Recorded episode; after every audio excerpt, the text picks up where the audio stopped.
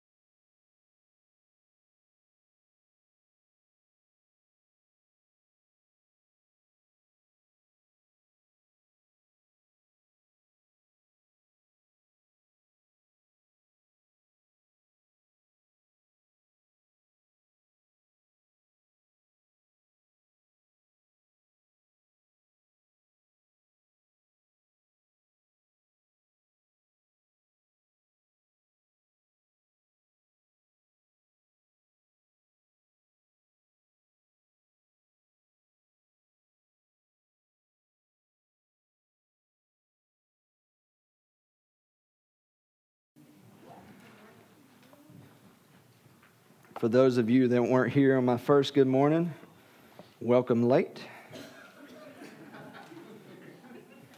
You know who you are. Oh, that was rhetorical, and you just called yourself out.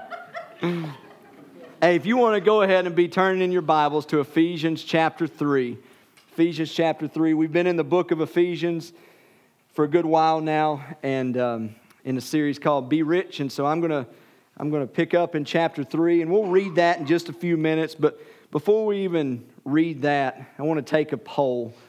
Um, this is a poll of honesty and a poll of, of who actually keeps secrets. So, by show of hands, who would say, I am very good at keeping secrets?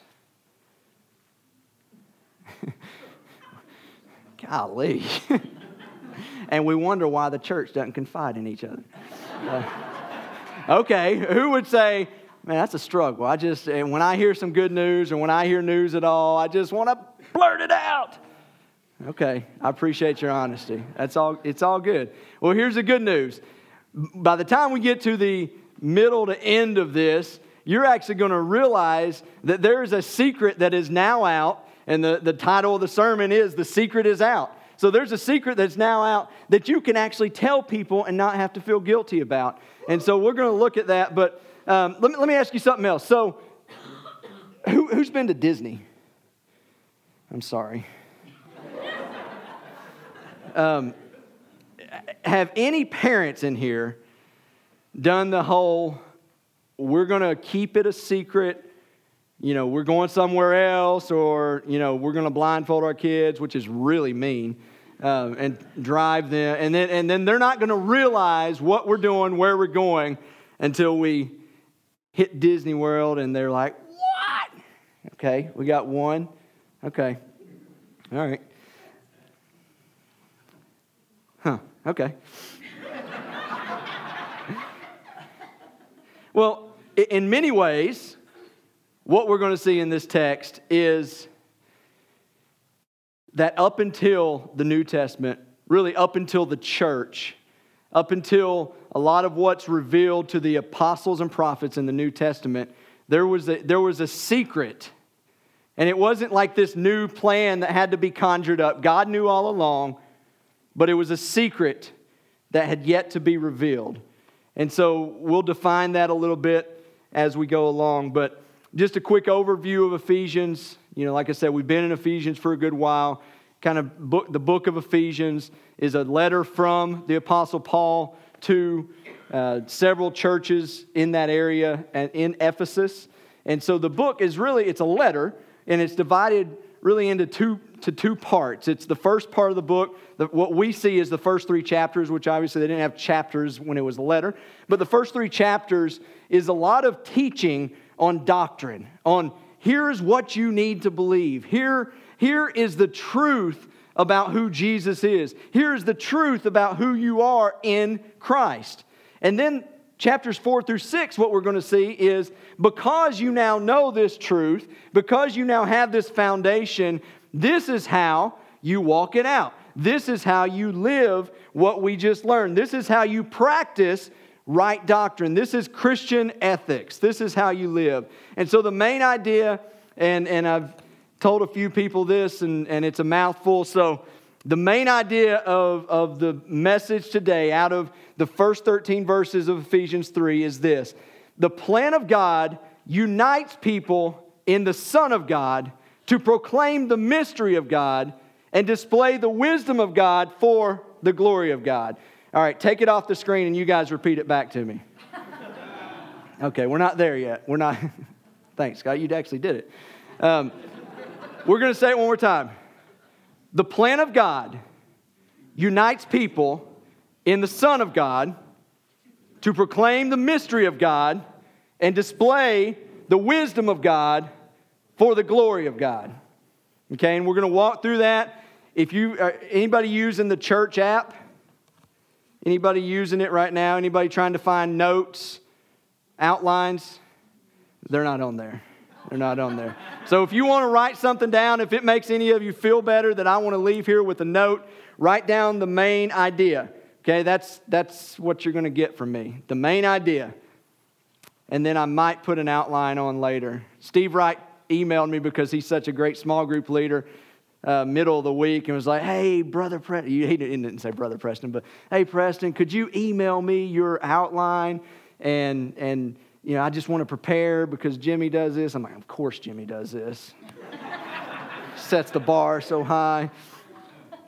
And so I emailed him back. Unfortunately, I don't have a publishable outline, but here's the main idea in the passage. I'll pray for you, bro. I hope it. I'm sure, man, you're so good, though. You're ready. You're good. All right, let's jump in. First six verses of Ephesians. I'm going to read that just so we can gain a little bit of context. First six verses of chapter 3 starts out, it says, This is Paul writing to the church at Ephesus. For this reason, I, Paul. And so he's relating back to, to everything Jimmy's preached on the past several weeks. And, and we'll review that in a minute. But for this reason, I, Paul, the prisoner of Christ Jesus for you Gentiles if indeed you have heard of the dispensation of the grace of God which was given to me for you, how that by revelation he made known to me the mystery, as I have briefly written already, by which when you read you may understand when you read you may understand my knowledge in the mystery of Christ, which is in other ages was not made known to the sons of men, as it has now been revealed by the Spirit to his holy apostles and prophets. And here's one of our key verses in the passage that the Gentiles should be fellow heirs of the same body and partakers of his promise in Christ through the gospel. We're going to stop there. We'll pick up with the remainder of this passage in just a bit, but we're going to start here. So let me summarize because we're really going to pick up in verse 6, but I want to make sure we understand how, how we got there, what Paul's telling us.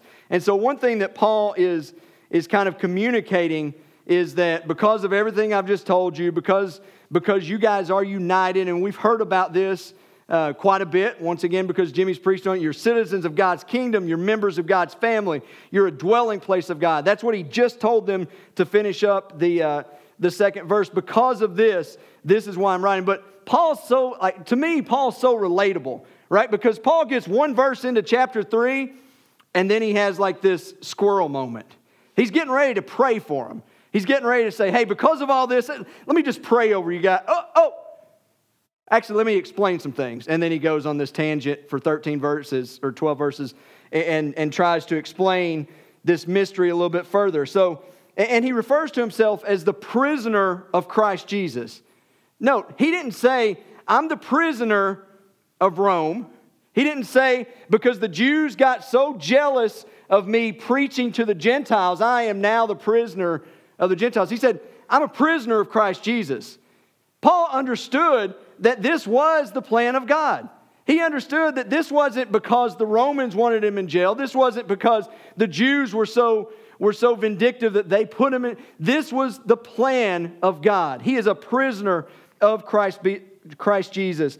And many of us don't, I mean, I, I don't think I use the word dispensation in my everyday life, but he says, if, if indeed you have heard of the dispensation. Essentially, what he's saying is this, is this is something that God has given me. This is a stewardship that God has given me to proclaim this mystery to you guys. And so he's given me the, the he's called me out and he's going to explain that a little bit more he, you know i had this damascus road experience if you look in, in acts chapter 9 the beginning of acts chapter 9 is when jesus just lights paul up and, and shows him that, Paul, you are persecuting me. Why are you doing this? And so that's what he's referring to. Um, he says, How that by revelation he made known to me the mystery. And so from that time on, he's put, he's put Paul for the rest of his life on this mission to reveal this mystery to the world, to the Jews and the Gentiles. And so we've used that word, like mystery, to reveal this mystery. Once again, I think when you and I read this text, it's real easy to read through some of this stuff and try to get to something that really pops and really makes sense for us. And so we just read past. Well, what is the mystery? And he touches on that. He touches on it in verse or in chapter 1.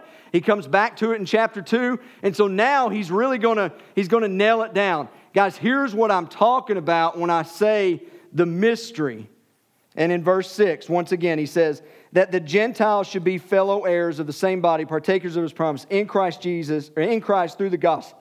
Through the gospel. Okay, so what does mystery mean? If we look at the original text, and there's a commentator by the name of Kent Hughes, it'll be on, I think I put this one up on the screen. It says, In the New Testament, the Greek word mysterion means something which is beyond natural knowledge, but has been opened up to us by divine revelation through the Holy Spirit. Paul's words in Colossians 1:26 give us the idea, the mystery that has been kept hidden for ages and generations, but is now disclosed to the saints. It is something previously undreamed of, which is now disclosed to believers. An open secret. Okay, so this isn't the, when, when, when we hear mystery, I, I, think most of us would naturally gravitate toward uh, movie genre, right? Or a book, a good book. Have you ever have you read any mystery books lately? This isn't something that we're still trying to figure out. This is something that is already an open secret to anybody who is a follower of Jesus Christ. Another commentary says that a mystery is, quote, a sacred secret that is unknown to unbelievers, but understood and treasured by the people of God. Okay, so title of the sermon, The Secret is Out. When we see mystery in Ephesians 3, think open secret or sacred. This is a secret that has now been revealed. So, once again, I, I mentioned that Jimmy's already talked about the fact that, that people are united in Christ. And so, Paul's told them over and over listen, you're united together. You're, and he gives them all these analogies that, that you're united, you're citizens of a kingdom, you're, you're members of this family, you're family members together, you're, you're a dwelling place of God. And so, Christ is the cornerstone, and, and, and you're the building blocks of this temple. But we need to gain some context for what, what he's referring to specific to the Jews and the Gentiles. And some of you probably have that context, some of you, maybe it just seems a little distant. So, Jimmy used this, um, used this in April, but I think it, it summarizes fairly well the disdain that was held between the Jews and the Gentiles. Like, think about um, man, I didn't, I'm trying to stay away from sports analogies, but it's so hard. Uh, but, you know, Michigan State, I went to Michigan State. Everybody knows that if you know me. And I have quite a disdain for the University of Michigan. You know, like if you're like, it's my boy, Zolo. Um, I mean, to the point that, like, seriously, it's confession time. Like, I see somebody walking in a maize and blue University of Michigan apparel, and I immediately am just like, like, I mean, like, I don't want to be your friend. And I bet that you're not succeeding in life. Um, that's not true. That's not true. They think they're an Ivy League school, anyways. Um, anyways, anyways, Jews and Gentiles.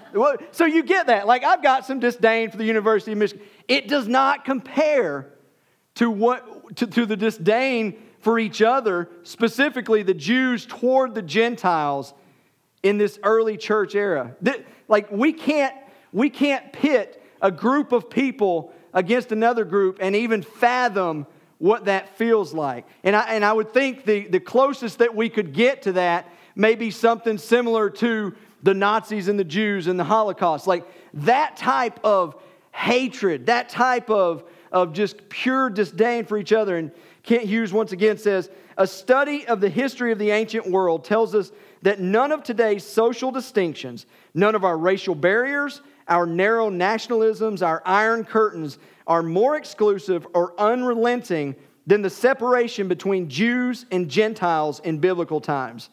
The Jews believed the Gentiles were, the, were the created to fuel the fires of hell. That's literally what the Jews, that, that's how they felt about them. They felt like they were going to fuel the fires of hell. A common motto was the best of the serpents crush, the best of the Gentiles kill. It was not lawful to aid a Gentile woman giving birth, for that would bring another heathen into the world. So, so get that for a minute. Like, these are the people that Paul is now trying to help understand that in Christ, like when they, when they, whether Jew or whether Gentile, declare their allegiance and their life belongs to Jesus Christ and that they couldn't get back to God any other way than, than giving their lives and, and understanding and accepting the sacrifice that Christ made. Like, he's telling these people, you are the same.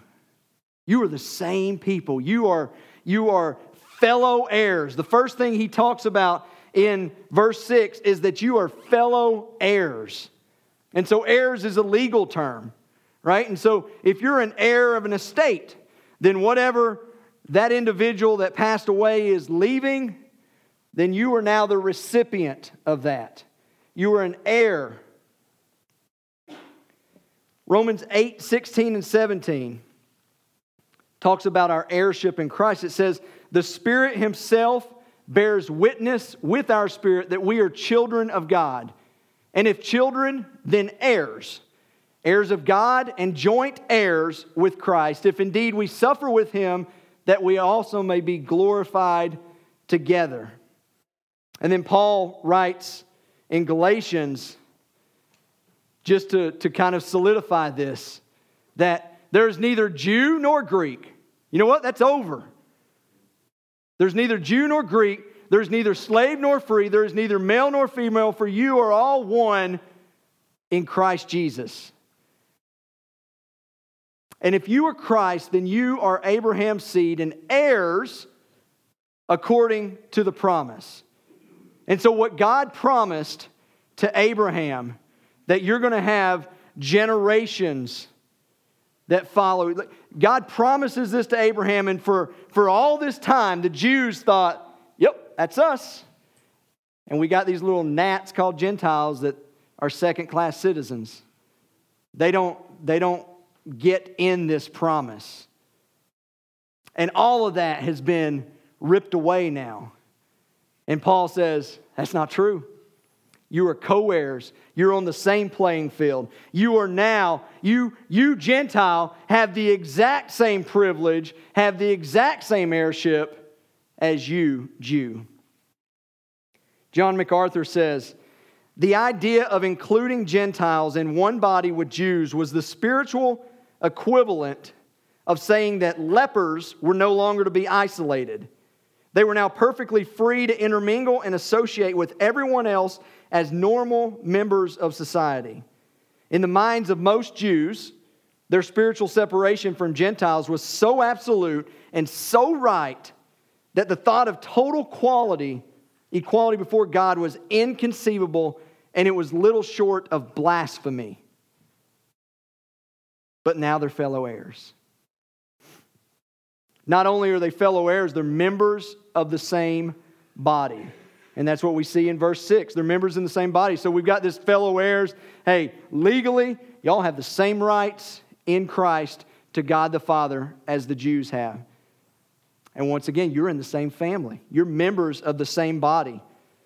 One commentary says this union of Jews and Gentiles in one body, which was so astonishing to all who saw it, is a logical consequence of the central doctrine of the gospel that God accepts all who trust him. God accepts all who follow Jesus.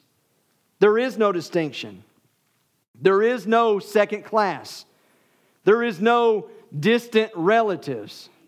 I work in, in insurance and we deal with we have to deal from an insurance standpoint with estate issues all the time. You know, mama passed away and now she didn't she either did or didn't have a will and you've got two kids and you got two stepkids and you got cousin Eddie that wants a piece of the pie. But who gets it? Only the heirs. And so if she's had a will, it's only the people that she said, This is who gets what I had. In the same way, God says, The only people that get my promises are the people that have hidden their lives and given their lives to Jesus Christ. Those are the people that I will call my heirs. Those are the people that I will adopt into my family. And then, thirdly, they're partakers of the promise. And so, when we talk about partakers of the promise, what Paul's specifically referring to here uh, or, or predominantly referring to is the promise of the Spirit. And so, Jesus, before his ascension back to heaven, you know, he died on the cross, he was buried for three days, he, he appeared to many people, and then he ascended to heaven. Before, before his ascension, he said this in Luke 24. He said, Behold, I send the promise of my Father upon you. And so, what Paul is telling these folks is most of all, you now have access to partake in this promised spirit. If you are in Christ, if you've given your life to Christ, you now have the promised Holy Spirit. And so the Old Testament promises in relation to salvation. Once again, the Jews did not think that this would ever come to them having to share in these promises. They didn't think that they were going to, I mean, they, they felt like this was solely exclusive to them. And so, what we can see if you survey the Old Testament, we can see, like, you can see that, that there's promises to the Gentiles. And so the Gentiles even could look back at the Old Testament, Testament and say, well, it seems like God's made some promises here that we can obtain, you know, that we can grab a hold of. But what they did, what, what the part they didn't understand was the coming of Christ. And the fact that this wasn't going to be promises set aside for the Gentiles, which are kind of secondary, not quite as good, kind of B team to the promises that the Jews held. This coming of Christ laid a level playing field. And the promises of the Jews in Christ are now the promises of the Gentiles. And there's, there's, there's now hope for both of these groups. This was not something. Um, this was not something that was easy for the even the Christian Jews. I'm not talking about. I mean, the the Jews that that heard these disciples proclaimed the good news and even responded and said, You know what? We shouldn't have put Jesus on the cross. We give our lives to you and we're going to proclaim you. Like, this was still not easy news for them to hear because even the Christian Jews had this mindset that, well, okay, Gentile, if you really want to, if you really want to be a part of us, then you got to conform. You know, you you need to, maybe they were hanging on to circumcision. You know, in the Old Testament, that's what, that's what identified. They, they referred to the Jews as the circumcised, to the Gentiles as the uncircumcised. And so they, they would say, well, okay, because Jesus came, because he died, you can be in the club, but you need to go ahead and get circumcised. You need to become a Jew to be a Christian Jew. So it was tough for them to relate. But in the same way, I think we hear this and it, it can feel kind of distant for us, right? Like, what does that mean to us? Like, how many of you are, are interacting or have interacted with anybody that's Jewish? It's more than I, I mean, that's more than I thought. But raise your hands again. Maybe a, a fourth, a fifth of the room. So, so many of us would say, What's the big deal? Right? Like, I, I've never had to kind of feel that tension or cross that bridge. I think one of the applications out of this for us as a church, for the church, is this really is this is about racial diversity. This is about us looking at people that aren't like us that don't have the background as us, that don't have the same culture as us. But the common denominator is they're professing faith in Jesus Christ. And when that's the case, just like the Jews and Gentiles, we are on the same playing field. We are level. We have the same promises of God, and we are in the same family. We are co heirs together. It's been referred to post Jesus' death, burial, resurrection that ever since the, the coming of the Holy Spirit, since the, the inception of the church, that really the church is the third race. You've been, you've been brought in as Christians, if you are putting your faith in Jesus and you're part of God's family, you, you have a third race. And, and it doesn't mean that it doesn't mean that anything from the past, like how you are biologically formed, your cultural backgrounds, that doesn't mean that goes away. Right? There's no uh, pastor that I heard, and I'm going to quote him here in a minute. J.D. Greear said, There's no bleach line in heaven. You know, we're not going to get to heaven and everybody just turn the same color. We're going to have people of every tribe, tongue, nation, and language. Surrounding the throne in different languages, praising Jesus. But what it means to be the third race is that this supersedes everything that had come beforehand. And so if I'm in Christ and I'm, my African American brother is in Christ, yes, he's got a different cultural background. I've got a different cultural background, but we're the same in Christ. We are the church. J.D. Greear, president of the Southern Baptist Convention, pastor, in an excerpt from one of his books, says, and think about this. Uh, listen for a minute. I, I don't like people reading to me, and I'm reading to you quite a bit, but I also don't like recreating the wheel because there's some really good material on this. So pay attention for a minute. He says, when you bring up the topic of racial diversity in most churches, many people think to themselves, well, I'm not a racist, so I'm good. But God's goal is not simply to have us stop looking down on other races. God wants unity, not just a ceasing of hostilities. He wants the very makeup of his church to preach the gospel. That this, despite our racial variance, we are united under one ancestor, Adam, that we had one problem, sin, that we have one hope, salvation in Christ. He wants us to demonstrate to the world that this unity in Christ is weightier than anything that might divide us. When the Holy Spirit confronted Peter's racism, he didn't just command him to quit looking down on the other races. He commanded Peter to embrace Cornelius, to go in and eat with him. Peter did not go from racist to non racist, he went from racist to gracist. Thus, if your metric for success is only, quote, have ceased to be racist, you haven't fully realized the gospel's goal. Christ is not after racial neutrality, he wants multicultural unity.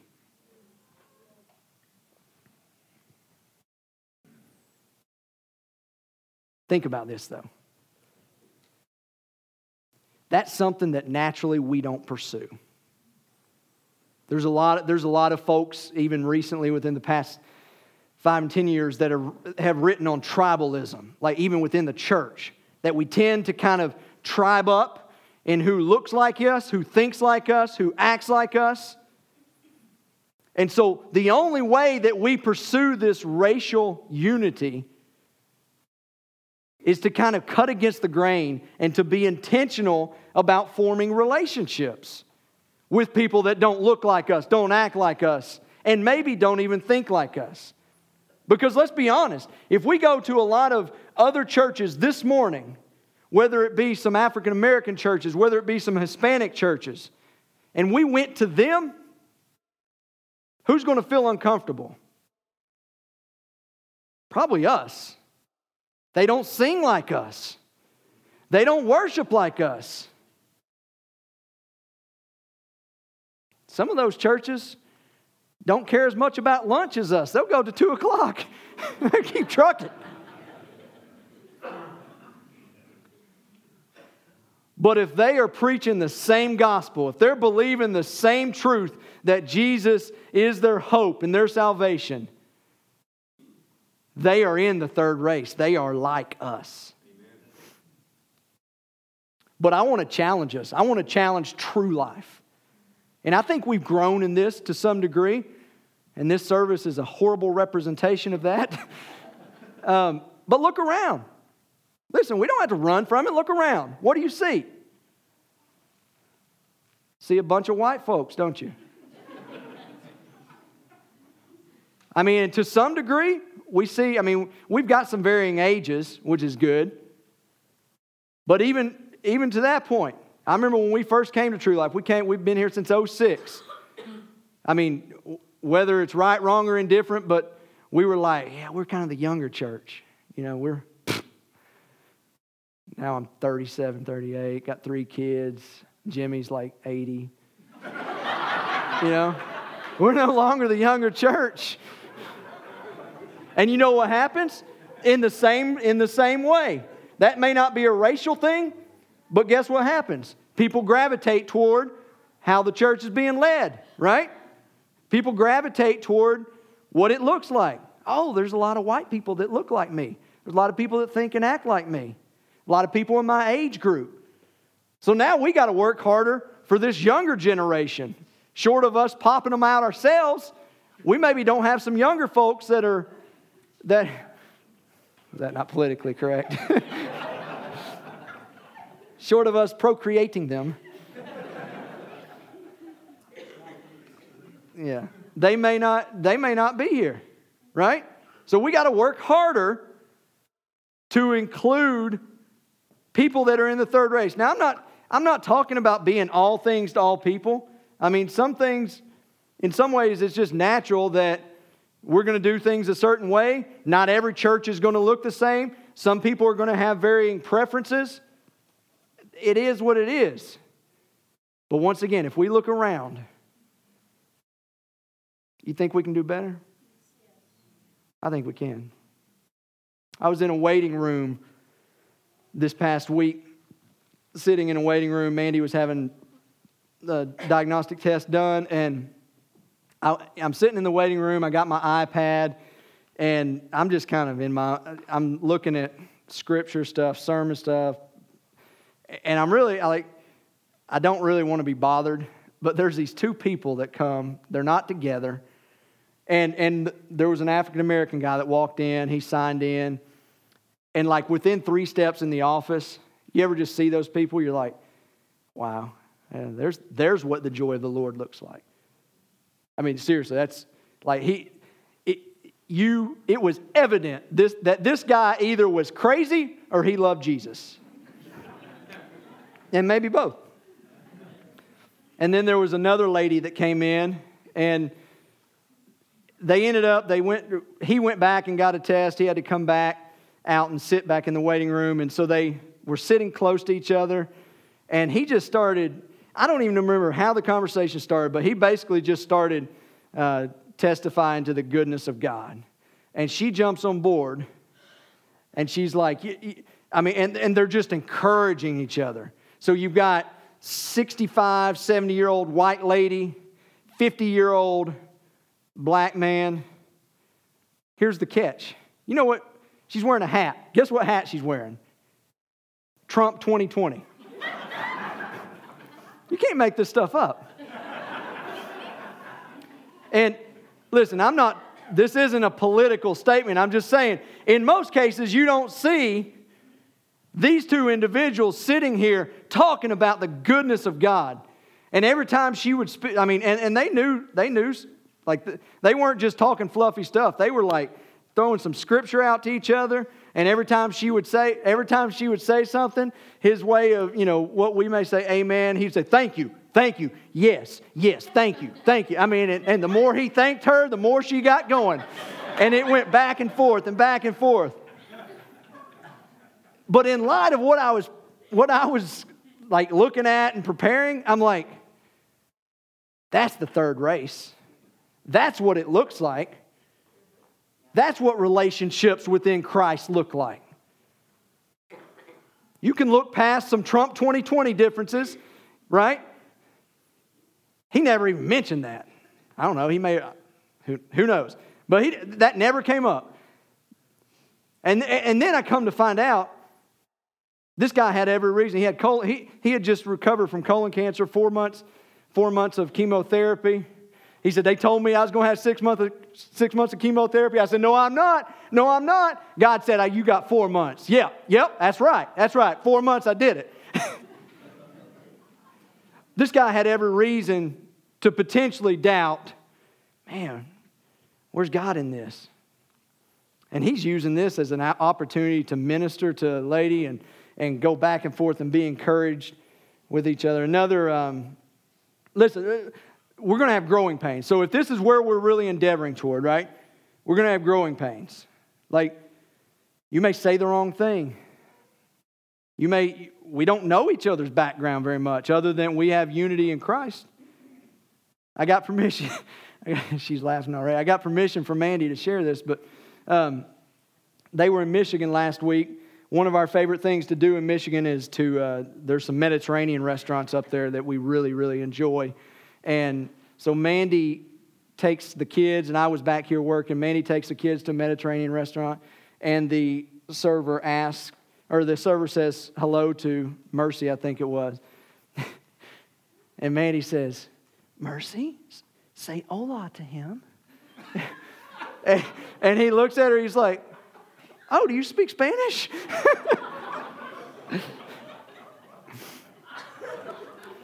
so, we're going to make some mistakes. That's one of them. It was a good laugh. Turns out he knows Russian too.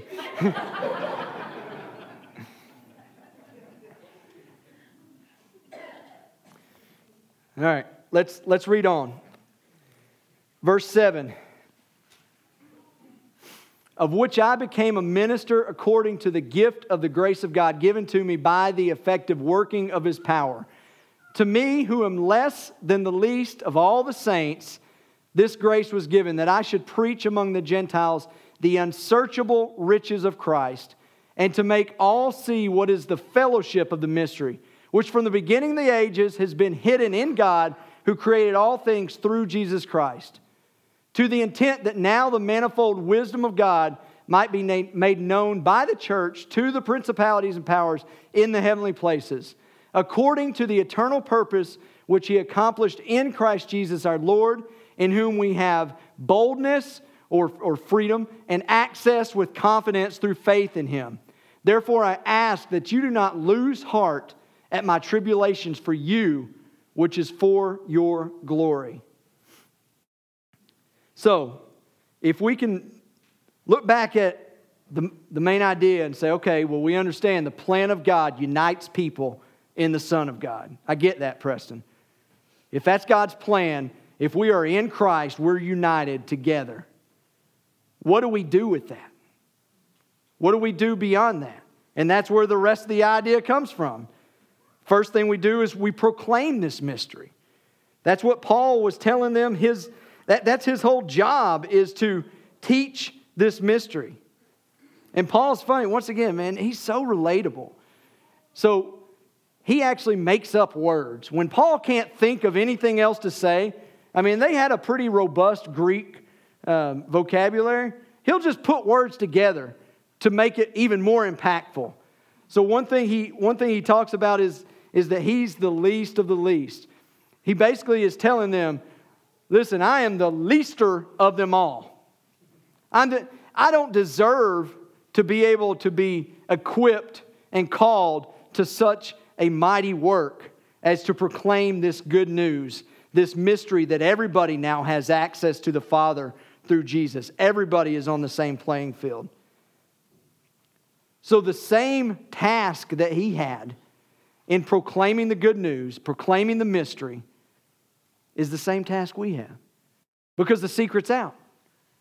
We don't have to keep that to ourselves. Not only do we not have to keep that to ourselves, we are not to keep that to ourselves. The secret is out. One of the biggest misconceptions that people that do, don't have a relationship with Jesus or are not connected in any form or fashion to a church is that they have to get right.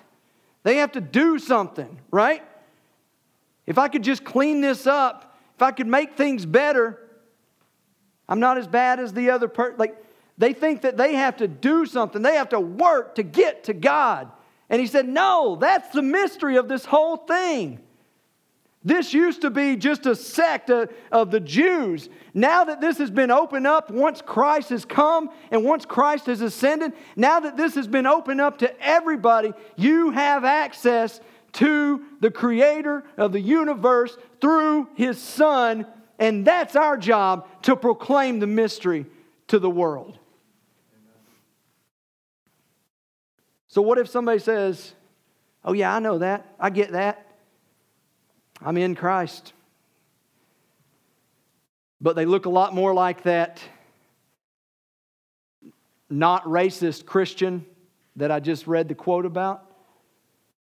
We also, part of what we do in proclaiming this mystery is we have to keep coming back to it. We have to keep challenging each other with it. We have to keep encouraging each other with, hey, that's not how we think. That's, listen, we're not putting prerequisites on people to come to God because God Himself doesn't put prerequisites on people. Who are we to do that? One thought I had, and this is really more of a question than a thought, but are we known to treat people that aren't Christians similar to how Christian Jews would have treated the Gentiles? Are we known to tell them something along this lines? And maybe it's not verbally by our words, but maybe it's by how we respond and how we relate to them. Would we potentially tell them, hey, listen, if you conform to these guidelines, if you meet these standards, if you follow these rules, if you say these prayers, if you eat this food, if you would avoid these drinks, if you would clean yourself up, then, then let's talk because God wants you.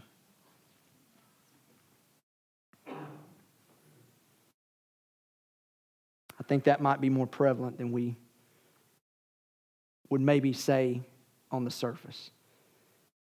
And so we, we proclaim that mystery. We proclaim the good news, the open secret, but we also make sure within the body, within this third race, that we're challenging each other. That listen, let's keep the gospel the gospel. Let's keep the gospel, the good news, exactly what it is. Let's not put more weight on somebody than they need God's already set up the plan. God's already sent his son. God's son already sacrificed his life. We don't need to require something else of them. Let's just share the good news with people. And you've probably heard the term, it's level at the foot of the cross. Think about how that relates to what we're looking at. Think about if you told a Christian Jew in the early church, hey, bro, what Jesus did, it's level at the foot of the cross. I don't think they saw it that way. I think they saw that the Gentiles maybe would have to climb out of this pit and that they were on the other side of the cross. They might be able to both worship Jesus, but it wasn't level. And in the same way, our message to people has got to always be. It's level at the foot of the cross, which means when you bring your junk to Jesus, when you lay it down at the cross, when whatever was behind you and you give to Him and you say, This is no longer mine because I can't do anything with it. I can't get to God. I need you, Jesus. My life now belongs to you. Whatever you say I do, you now get up on level ground and you leave that junk behind you whether you are black, white, male, female, Jew, Greek, it's level at the foot of the cross. This is good news to be shared. My dad has this saying when we talk about secrets, which he is a good secret keeper. But anytime I would tell my dad, like, hey, what we just talked about, don't don't share that with anybody. Don't tell anybody that. He's like, oh, buddy, I won't do that. Now, I may ask them if they've heard, but I won't tell them.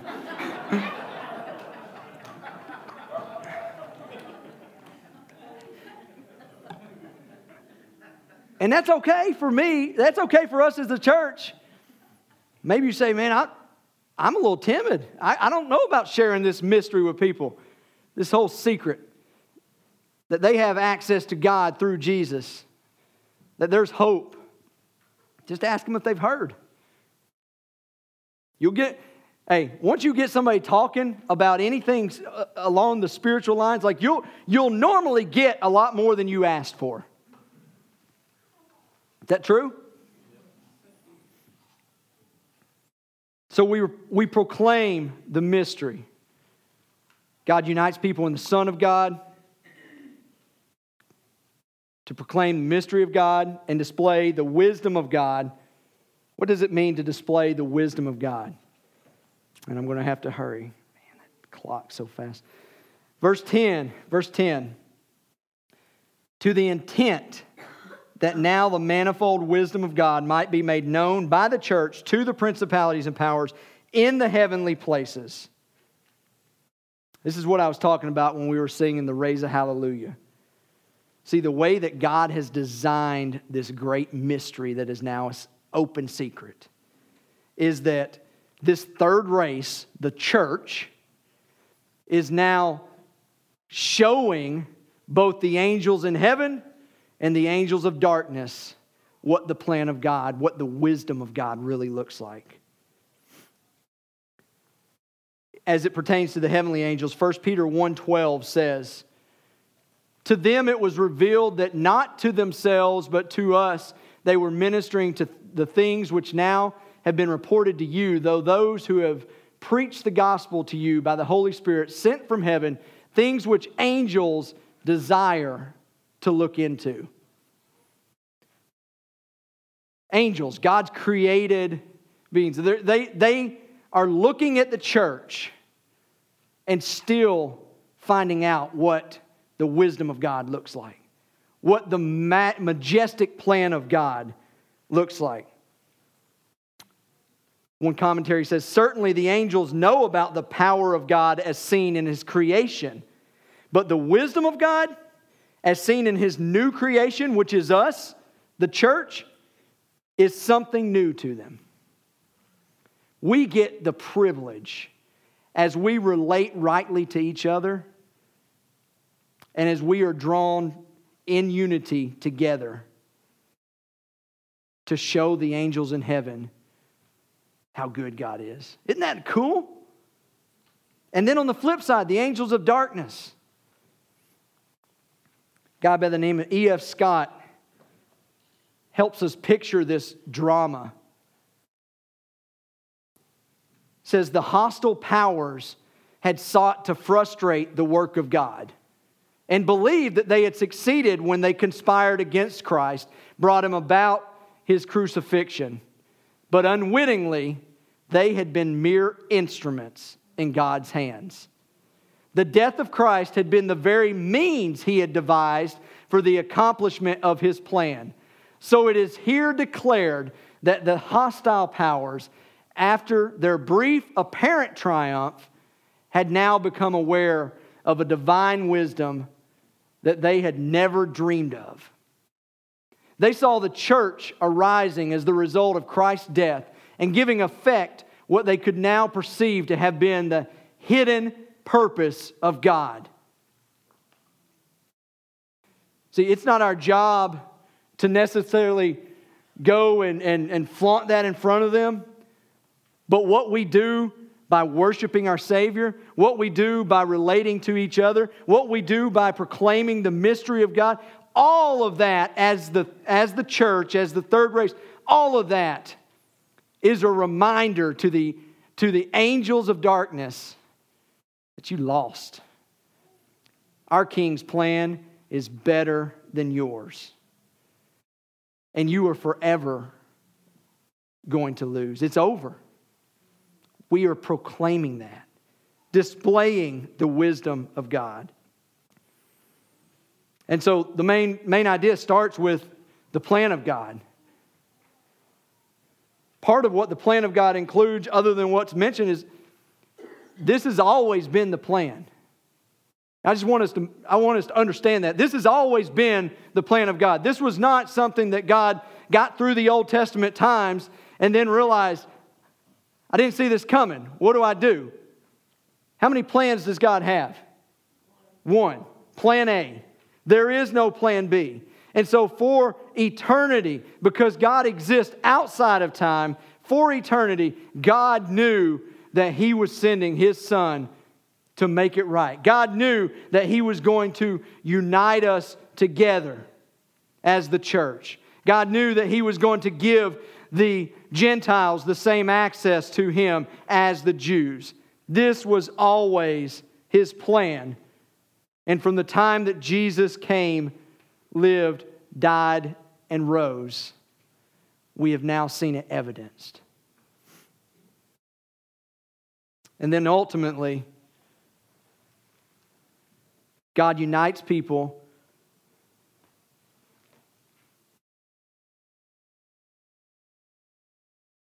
And the Son of God to proclaim the mystery of God, display the wisdom of God. And why does he do it all? For the glory of God. What does that look like? What does this culminate in? I think Paul actually summarizes it best in Romans And this is what the glory of God looks like. And this is, this is really kind of a doxology of, about God. It says, Now to him who is able to establish you according to my gospel and the preaching of Jesus Christ, according to the revelation of the mystery kept secret since the world began, but now made manifest, and by the prophetic scriptures made known to all nations, according to the commandment of the everlasting God for obedience to the faith, listen, to God, alone wise, be glory through Jesus Christ forever. Amen. To God be glory.